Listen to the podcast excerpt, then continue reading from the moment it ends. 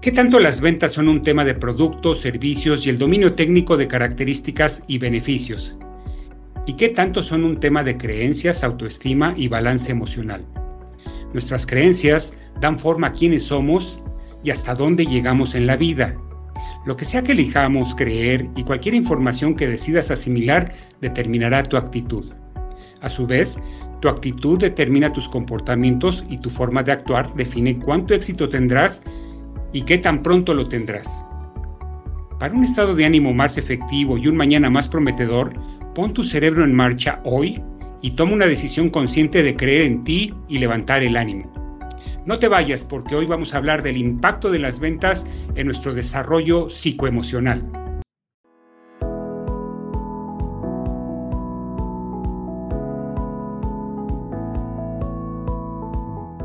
Bienvenido a Líderes en Ventas en este podcast aprenderás de manera lógica y sistemática casos y tácticas sobre las estrategias de liderazgo en ventas más innovadoras del mercado, para que independientemente de tu experiencia o la industria en la que te desenvuelvas, construyas un equipo de vendedores talentosos.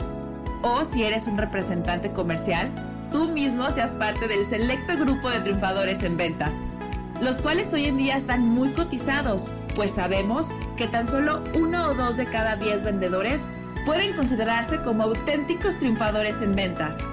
Acompaña al coach Alberto y sus invitados a que compartan contigo sus más de 30 años de experiencia comercial y empresarial. Comenzamos. La capacidad para vender tiene más que ver con nuestra mente que con el producto o servicio que vendamos. De ahí la importancia de cuidar nuestros aspectos psicoemocionales. El día de hoy voy a hablar con César Montesano, quien es orientador humanista y psicoterapeuta, con maestría en Gestalt por el Instituto Humanista de Psicoterapia Gestalt. Es especialista en grupos terapéuticos, parejas, adultos y niños. Cuenta con más de 20 años de, de experiencia en desarrollo humano corporativo y el acompañamiento a vendedores. Esto es muy importante. Es el creador del programa empresarial El arte de relacionarte, que trata de mejorar el arte de las relaciones. Y ya hemos hablado de la importancia de las relaciones en ventas. Bienvenido, César. ¿Cómo estás, Alberto? Muchas gracias por la invitación. Muy bien, César. Pues vayamos entrando en el tema. Háblanos de qué es esto del desarrollo psicoemocional y de cómo impactan las ventas en las personas que nos dedicamos a esta profesión. De entrada, muchas gracias por la invitación, Alberto. ¿Cómo estás? Buenas tardes. Eh, pues mira, aquí aplica el qué fue primero el huevo o la gallina porque en todos los años de experiencia que tengo trabajando en empresas, de entrada yo divido mi tiempo en dos partes, como ya lo platicaste. Una parte es mi consultorio, eh, en donde trabajo con parejas, con adultos, con niños, tengo especialidad en grupos terapéuticos, y la otra parte del tiempo la invierto en pues justo talleres de desarrollo psicoemocional en empresas, desarrollo humano corporativo, llevando pues toda la experiencia de la psicoterapia, eh, tratando de aterrizarla en empresas y he tenido la fortuna de trabajar durante muchísimos años con empresas de vendedores que se dedican pues eso, ¿no? Donde la base son las ventas. Y pues también yo me he descubierto como vendedor porque al final tengo que tocar puertas constantemente para impartir mis talleres de desarrollo humano, integración, comunicación, etcétera. Entonces, lo que he descubierto y que para mí ha sido muy interesante es la manera en cómo el ejercicio, la profesión de las ventas nos obliga a generar muchos aspectos psicoemocionales, a fortalecerlos. De entrada, por ejemplo, nos obliga a fortalecer la autoestima, porque la autoestima, la definición básica de autoestima es la capacidad de tener una sana valoración de nosotros mismos. Y entonces cuando vemos nuestro proceso como vendedores, lo que vamos descubriendo es que me he arriesgado a tocar puertas, eh, me he arriesgado a hacer muchas cosas que seguramente en otras profesiones no tendría que hacer. Y esto ayuda a que yo vaya teniendo una sana valoración de quién soy, de las herramientas que poseo como ser humano. ¿no? Entonces, de entrada, voy mirando cómo en las ventas la autoestima se fortalece. Se fortalece la autoconfianza, Alberto, porque obviamente necesito confiar en mí y en mis capacidades, necesito desarrollar una certeza en quién soy yo, porque si no va a ser muy difícil ser un vendedor exitoso. Eh, necesito saber que tengo las posibilidades para alcanzar el éxito en esta profesión y entonces, además de saber que tengo las posibilidades, pues me obliga esta profesión a estar constantemente preparándome, constantemente creciendo, actualizándome sin importar cuál sea el ramo.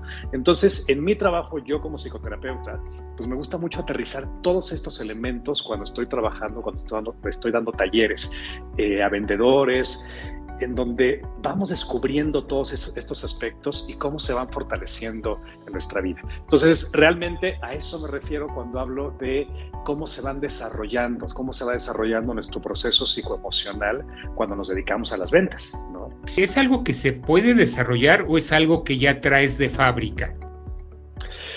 Todos traemos el mismo material de fábrica, la única, la única cuestión que nos toca es moldearlo, lo podemos desarrollar.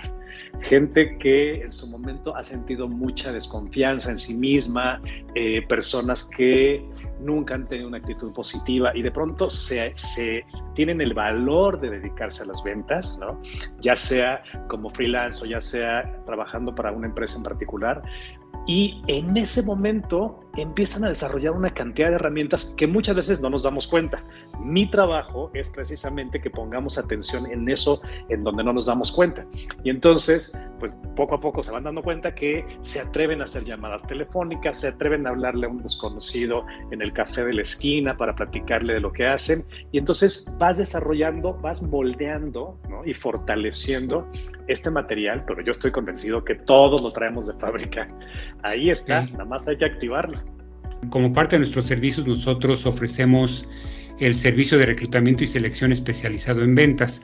Pero me llama la atención que muchos anuncios que vemos de esta profesión dicen resistencia a la frustración. Entonces, claro.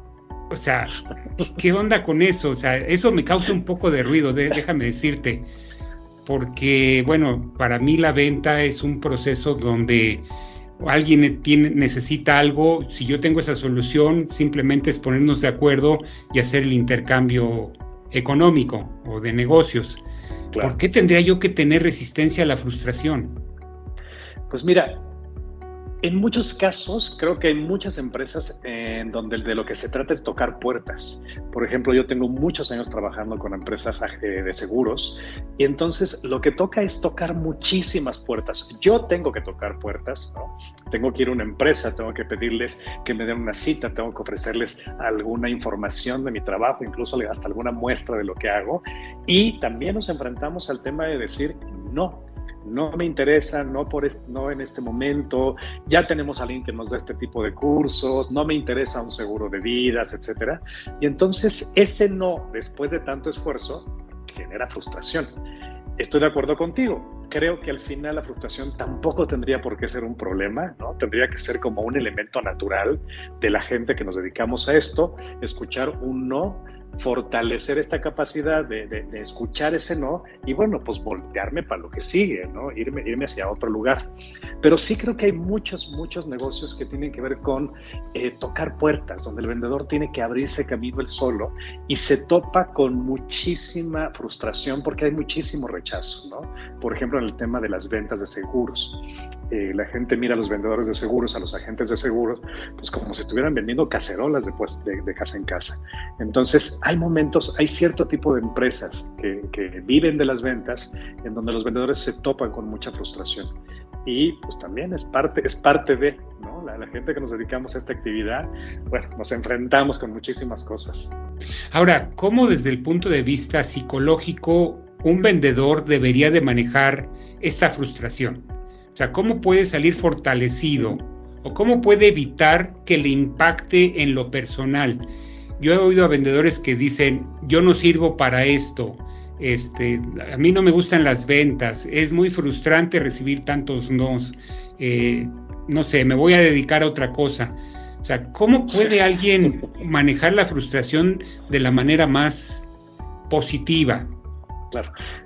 De entrada, bueno, me parece una pregunta maravillosa, Alberto, porque creo que creo que estamos rodeados ahora, en, el ambiente, desde los años 80 que surgió esta teoría de la autoayuda, en donde pareciera que los seres humanos tendríamos que arrancarnos del organismo emociones con las que estamos diseñados. Entonces, pareciera que yo no tendría que sentir tristeza, que yo no tendría que sentir enojo nunca, que yo no tendría que vivir frustración nunca.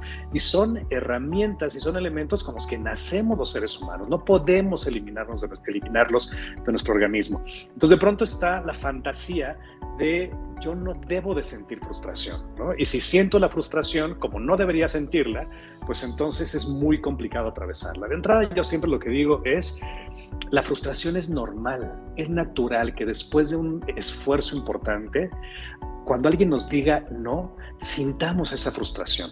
El problema es que nos quedemos enganchados en esa frustración, como todas las emociones, todas las emociones son importantísimas. El problema es que te quedes enganchado en el enojo, que te quedes enganchado en la tristeza, porque el organismo no lo puede sostener. No podemos sostener ni la alegría todo el tiempo, ¿no? Son, son, emociones que se viven y en segundos desaparecen. Entonces, yo creo que lo importante y lo que siempre platico es, la frustración está bien. En el momento en el que sientas frustración porque te dijeron no después de un trabajo, lo que tenemos que hacer es regresar unos instantes a mirar los seres humanos que somos, a mirar lo que hemos construido, a mirar otra vez esas certezas en la vida de nuestros logros, a mirar nuestra autoestima y mirar las, las cosas que nos sostienen, ¿no? Es decir, he logrado sostener a mi familia, he logrado cada vez tener una casa o un hogar que es mucho más agradable, acogedor, incluso hasta emocionalmente me satisface. Y entonces volteamos a ver todos esos aspectos como para calmar este dolor, este, este momento de frustración y seguimos. No es no sentir la frustración nunca, es vivirla no dejar que eso me, no, permitirme quedarme en esa experiencia y pues, insisto, voltear a ver quién soy yo, voltear a ver todo lo que he logrado y entonces poco a poco empezar a arrancar otra vez el motor para hacer la siguiente llamada, para tocar la siguiente puerta, ¿no? Entonces, yo sí creo que hay que sentirla, yo creo que tenemos muchos, muchos elementos, muchas herramientas para salir de ahí y eh, lo que sigue es, pues ya lo vivimos, miro estos elementos y me voy a lo que sigue. Pero no creo, no creo que lo sano sea buscar arrancar la frustración de mi organismo, porque es imposible. Seguramente hasta los grandes vendedores del mundo, cuando una, conferencia de millones de dólares que ganaron no sale como les gusta, como, como sienten que tendría que salir, se sienten frustrados. Los grandes artistas, los grandes actores, los grandes pintores, cuando algo sale, no sale como, como desean en su corazón, hay frustración. El tema es no me quedo ahí. Entiendo. Ahora, yo creo que esto, o sea, yo siempre he pensado, a ver qué piensas, eh, que la gente que tiene una alta autoestima es mejor vendedora que la gente que no tiene una, alta autoestima. O sea, como que hay una correlación directa. Y tú lo ves, la gente tiene una alta autoestima, tiende a ser un muy buen vendedor. No tiene una alta autoestima, es el que se queda enganchado, se queda frustrado, entonces, ¿cómo puede una persona mejorar su autoestima? ¿Cómo puede una persona no quedarse enganchado en el rechazo que tuvo esta mañana a la hora que hizo una llamada? ¿Cómo, puede alguien sobreponerse a eso? ¿Hay alguna fórmula? ¿Hay algo que se pueda trabajar? Sí, claro que sí, Alberto. De entrada, hay que mirar que la autoestima es un tema de contexto. Es decir, cuando la gente llega, por ejemplo, aquí al consultorio y me dicen, es que tengo una baja autoestima, yo de entrada lo primero que pienso es que, que, eso es demasiado grande, ¿no? Entonces, porque seguramente hay muchos otros elementos en tu vida en donde sí estás muy satisfecho contigo mismo. Y entonces, eh, le dices, pues sí, porque ¿no? de pronto eh, llega, llega un paciente al consultorio que tiene un gran auto, ¿no? Y le digo, oye, pues seguramente ese auto te costó muchísimo. Eso implica que has generado el suficiente dinero, no nada más para comprarlo, sino para sostenerlo, para pagar las tenencias en esta ciudad, etcétera. Entonces, de entrada, ahí quiere decir que hay algo que haces muy bien. Por lo tanto, la autoestima no abarca toda tu personalidad. Tenemos que contextualizar en qué tienes una baja autoestima? ¿En qué aspecto de tu vida? Ah, bueno, soy muy inseguro para hablar cuando tengo que dar una, una, conferencia y entonces eso me hace sentir muy mal conmigo mismo. Ah, ok, entonces vamos a fortalecer tu estar frente a los demás, ¿no? Pero entonces no vamos a decir que mi autoestima es total, que abarca toda mi personalidad. Mi baja autoestima abarca un aspecto del ser humano que soy. Entonces, de entrada, cuando contextualizamos, ya te das cuenta, lo voy a decir así, que no estamos tan jodidos. este, perdón si se oyó muy fuerte, pero es, importante que miremos que no estamos tan mal como creemos cuando usamos la autoestima baja como el total, la totalidad de nuestra personalidad. Entonces, de entrada lo que hacemos es eso. Miramos esa parte donde sientes que te falta fortalecer tu confianza y nos enfocamos ahí. El tema con las ventas es que justo la gente que tiene una baja autoestima, a lo mejor no se han dado cuenta que su baja autoestima es porque no se sienten cómodos para hablar o no tienen el suficiente conocimiento del producto, por ejemplo. Cuando tienes el suficiente conocimiento del producto, eso te genera una confianza mucho mayor que si no la tienes. Entonces vamos revisando cuáles son los aspectos de este vendedor en donde su autoestima no está lo suficientemente fortalecida y nos enfocamos en fortalecerla. Entonces, sí se puede fortalecer la autoestima. Yo nada más invito a la gente que está escuchando este podcast que revisen en qué aspecto de su vida, en qué aspecto de su trabajo, ¿no? de su ejercicio como vendedores, sienten que no tienen una sana autoestima y entonces ahí nos enfocamos. Pero debe de haber algún aspecto porque no es la totalidad de la persona. No, sé si fui claro con lo que te quería No, sí, completamente. Ahora, yo, yo te diría que yo he visto eh, esta frustración típicamente cuando tienen que hacer llamadas que le llamamos en frío. O sea, a una persona que ni te conoce, ni lo conoces, y simplemente hablas para ofrecer tus productos o tus servicios. Entonces, sí estoy de acuerdo contigo en que, eh, por ejemplo, acá en mi empresa enseñamos una metodología para que hagan adecuadamente las llamadas en frío. Es decir, que no suenen como esos esas llamadas que te hablan para ofrecerte un plan tarifario o una tarjeta de crédito o no sé, qué sé yo, que venda, ¿no? Es un programa de telefonía. Entonces, no suenes como eso, empieza por sonar de manera diferente, es decir, hay técnicas que te ayudan a sobreponerte a, a esta frustración que cuando alguien recibe una llamada, lo primero que hace es tratar de colgarte porque a nadie nos gusta que nos vendan. Quizás nos gusta comprar, pero no nos gusta que nos vendan. Entonces, eh, entiendo el punto de, a ver, trabaja en aquello que te causa una baja autoestima, aquello que te causa frustración y vuélvete experto en esa área. Claro. ¿No? Sí, sí, sí, sí, sí, sí, justo. E, eso es lo que tendríamos que hacer y entonces ya podemos contextualizar que hay solo un aspecto de mi personalidad que necesito fortalecer, en donde mi autoestima es baja, ¿no?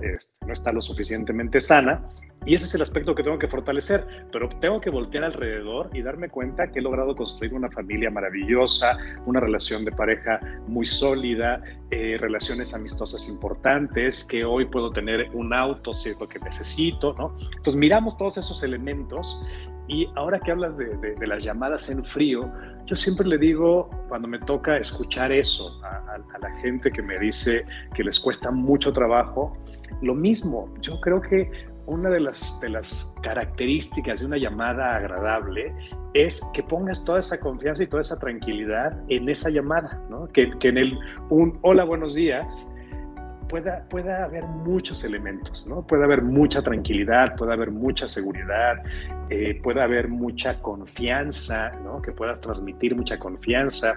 Alguna vez le decía yo a una persona en un taller que me decía es que desde que estamos encerrados, pues no me gusta, porque no me gusta, no puedo trabajar porque yo me siento más cómoda cuando estoy frente a la gente y ta, ta, ta. Entonces yo le decía, de entrada, pues imagínate que estás frente a la gente, ¿no? Y en segundo, pues haz algo que te haga sentir segura, ¿no? Ponte tus tacones, ponte guapa y ponte a dar vueltas por la sala mientras estás hablando con la persona, si sientes que eso es lo que, se, lo, que ayuda a que, a que tu personalidad y tus, tus fortalezas salgan en la llamada. Entonces, sí, tendríamos que transmitir todo esto en una llamada telefónica, por eso tenemos que tenerlo muy presente. Por eso mi trabajo como psicoterapeuta y como capacitador en desarrollo humano en las empresas es ayudarnos a que, a que toda, esta, toda esta personalidad surja ¿no? y, y poner la atención en ella. Muy bien, me parece muy interesante lo que estás comentando. Y, creo que sí hay un ejercicio que como vendedores necesitamos hacer antes de hacer aquello que nos causa incomodidad, aquello que ha sido fuente de frustración y revalorar. Me parece que, es una buena fórmula. Ah, si tuvieras que redondear este tema, eh, César, eh, ¿qué, recomendación principal le dirías a, a las personas que escuchan este podcast? De entrada, hagamos una lista muy concreta de todos los elementos que tienes, de todas las cosas que has construido, tanto materiales como emocionales, relaciones, y dales peso, dale valor a todo eso que has construido. Haz una lista muy concreta, ¿no? Cuando decimos, ¿de qué tendrías que dar gracias hoy? La gente dice, pues de estar vivo. Pues bueno, está bien, da gracias de estar vivo, pero yo necesito, desde mi mirada de, como psicoterapeuta y capacitador, que mires que has, logrado construir una relación de pareja importantísima y sólida, que has logrado que tus hijos tengan una buena educación, no nada más una educación escolar, sino una educación de valores. Y entonces, y además también te vas a la otra parte, has logrado tener una casa bonita, ¿no? Has, has logrado tener comodidades. Hacer una lista bien concreta de todo lo que has conseguido y observa el valor que eso te da como ser humano, como papá, como pareja, como amigo y, por supuesto como vendedor. Entonces, ya que, hacemos, ya que hacemos eso, hijo, hay que mirarnos al espejo y decir, pues sí tengo muchas cosas por las cuales estar orgulloso de mí. Entonces, tenerlo muy presente. Creo, creo, que es un primer paso, estar, traer todo esto al presente, a nuestro aquí y ahora. Me, me gusta esa fórmula. Y creo que se podría complementar o sea, esto es clave, pero creo que se puede complementar con la confianza de que tu producto o tu servicio le hace bien a tus clientes. Claro. que, les vas a hacer un favor. O sea, no, es que vas a tú a obtener un dinero por a costa de, tu cliente, sino va a haber un negocio en donde ambos van a salir beneficiados. Entonces, si haces este inventario de cosas que tú tienes positivas, más el inventario de cosas positivas que va a traer tu producto o servicio para ciertos clientes, pues creo que es una fórmula muy poderosa para enfrentarte a aquellas cosas que te pueden causar frustración y te va a dar una tranquilidad emocional. Pero bueno, ya te estoy dando palabras, pero... No, no, no, no, no, es que estoy totalmente de acuerdo con lo que estás diciendo, Alberto. Yo, no lo hubiera dicho mejor. Eh, es un intercambio es un intercambio muy sano, es un intercambio muy positivo, es un intercambio muy favorecedor para ambas partes. Y entonces, como dices, tener bien claro cuál es la fuerza de mi producto, porque en esa fuerza, en esas fortalezas de mi producto, pues al estar frente al, cliente, mi producto va a hablar por sí mismo, ¿no? El cliente me va a decir, por favor, lo quiero ya. Pero tengo que tener claro es, esas fortalezas de mi producto y, como lo dices, para mí es un intercambio, ¿no? No hay favores, hay intercambios. O sea, el cliente no te hace ningún favor en comprarte. Ninguno. Te compra porque le conviene, porque es importante para él, porque va a satisfacer una necesidad. Si nadie es hermanita de la caridad. Claro, claro, totalmente de acuerdo. Tú tienes un valor como persona y tienes un valor como producto o servicio que ofreces. Exactamente. Oye, César, muy interesante. César, eh, si alguien quisiera contactarte, ¿cómo, cómo te, te encuentra? Gracias, Alberto. Está mi página www.cesarmontesano.com. Ahí hay información sobre los talleres, sobre quién soy yo, la manera en la que me pueden localizar, las redes sociales, Instagram, Facebook, cesarmontesano.bienestar. Pero ahí está la página www.cesarmontesano.com.